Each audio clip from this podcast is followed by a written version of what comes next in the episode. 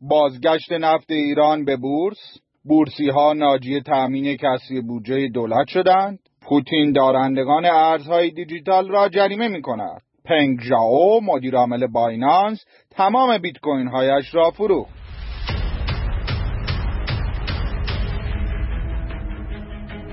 چشم سوم.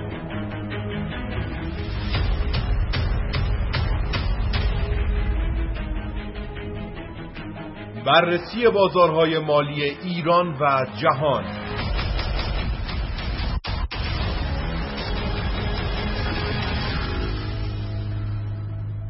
با سلام امیر وکیلیان هستم. با بخش اول بازار سرمایه ایران در خدمت شما عزیزان هستیم. با تحلیل دقیق از این بازار و اتفاقاتی که پیرامون این بازار افتاده شما را همراهی خواهید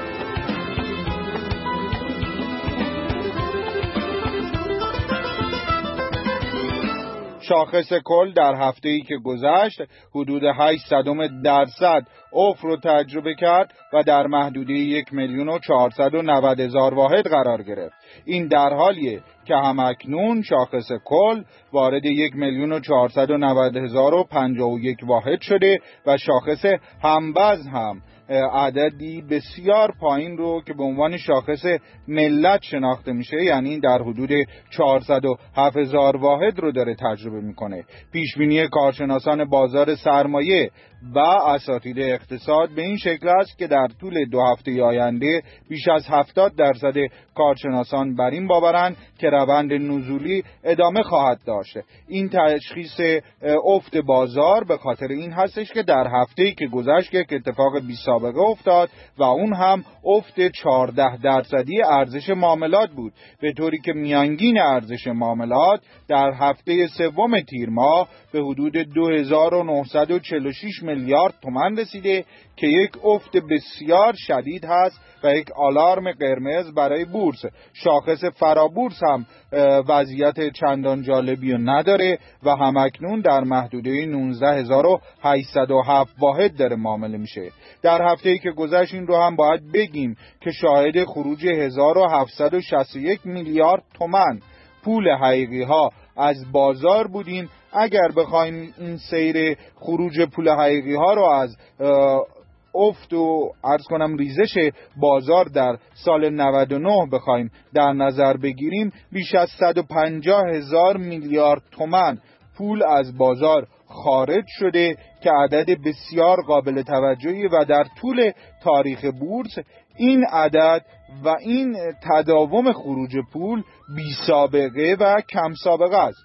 بازارهای دیگه در مقابل بورس در هفته که گذشت بازار دلار و ارز در صرافی ها یک رشد 18 صدم درصدی رو داشت و در صرافی ملی هر دلار با 27885 تومن معامله شد. سکه و طلا یک ریزش سه درصدی رو تقریبا تجربه کرد و بورس هم در مجموع بورس و فرابورس در مجموع یک ریزش 73 درصدی رو داشتن.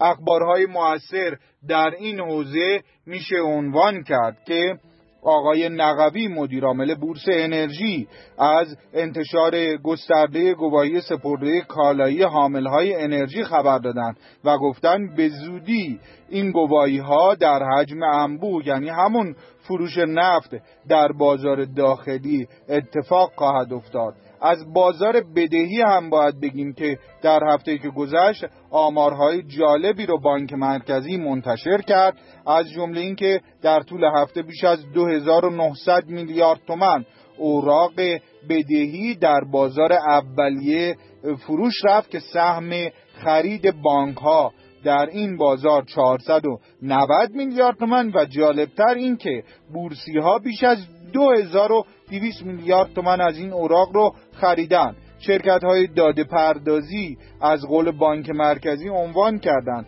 که از اول سال تا حالا تأمین سرمایه ها و بورسی ها بیش از 14390 میلیارد تومن اوراق بدهی خریدن و بانک ها تنها 7840 میلیارد تومن که نقشی 64 درصدی از تأمین کسری بودجه یا اوراق بدهی رو در بازار بورسی ها به دنبال داشتن. اما باید بگیم که نرخ بازده بدون ریسک در طول این مدت چهار ماهه از چیزی نزدیک به 21.5 درصد به بیش از 22 درصد رسیده.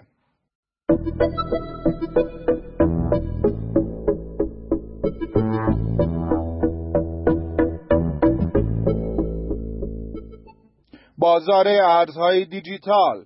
بله در هفته ای که گذشت نوسانات چندانی رو در cryptocurrency ها شاهدش نبودیم به طوری که الان می‌تونیم بگیم بیت کوین در محدوده 20000 دلار آروم گرفته اتریوم هم داره در محدوده 1222 دلار داره معامله میشه. اما اخباری که در این حوزه منتشر شد بسیار داغ و قابل توجه اولین خبر پنگ جاو مدیرعامل بایننس گزارش داده در توییتر خودش و گفته که تمام بیت کوین هاشو فروخته. این خبر بسیار مهمه. می‌دونیم که صرافی بایننس یکی از مهمترین و اساسی ترین رکن های بازار ارزهای دیجیتاله. دومین خبر که یک خبر سیاسی بسیار داغ هستش آقای پوتین پرداخت مبادلات کالایی رو در کشور روسیه با ارزهای دیجیتال ممنوع کرده. این در حالیه که در هفته گذشته دولت روسیه اعلام کرده که افراد تسهیلگر پولشویی به وسیله ارزهای دیجیتال رو معاخذه می‌کنه و اونها را حتی به زندان میندازه.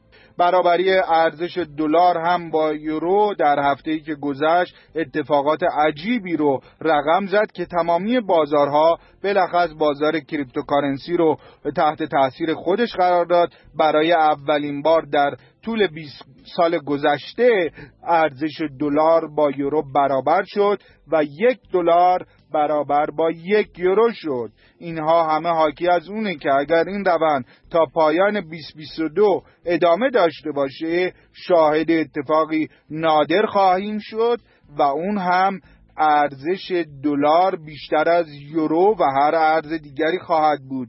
این باعث تقویت دلار در بازارهای جهانی و کاهش قیمت کامیدیوتی ها و ارزهای دیجیتال خواهد بود.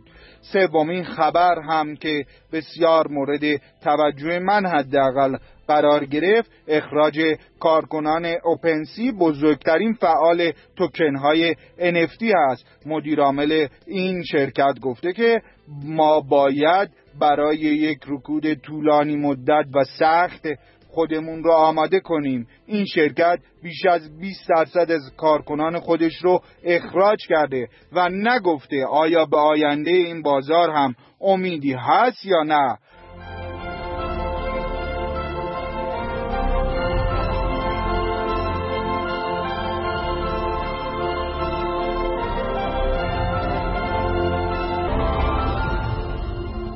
با تشکر از همه عزیزانی که با پادکست چشم سوم تا این لحظه ما رو همراهی کردن.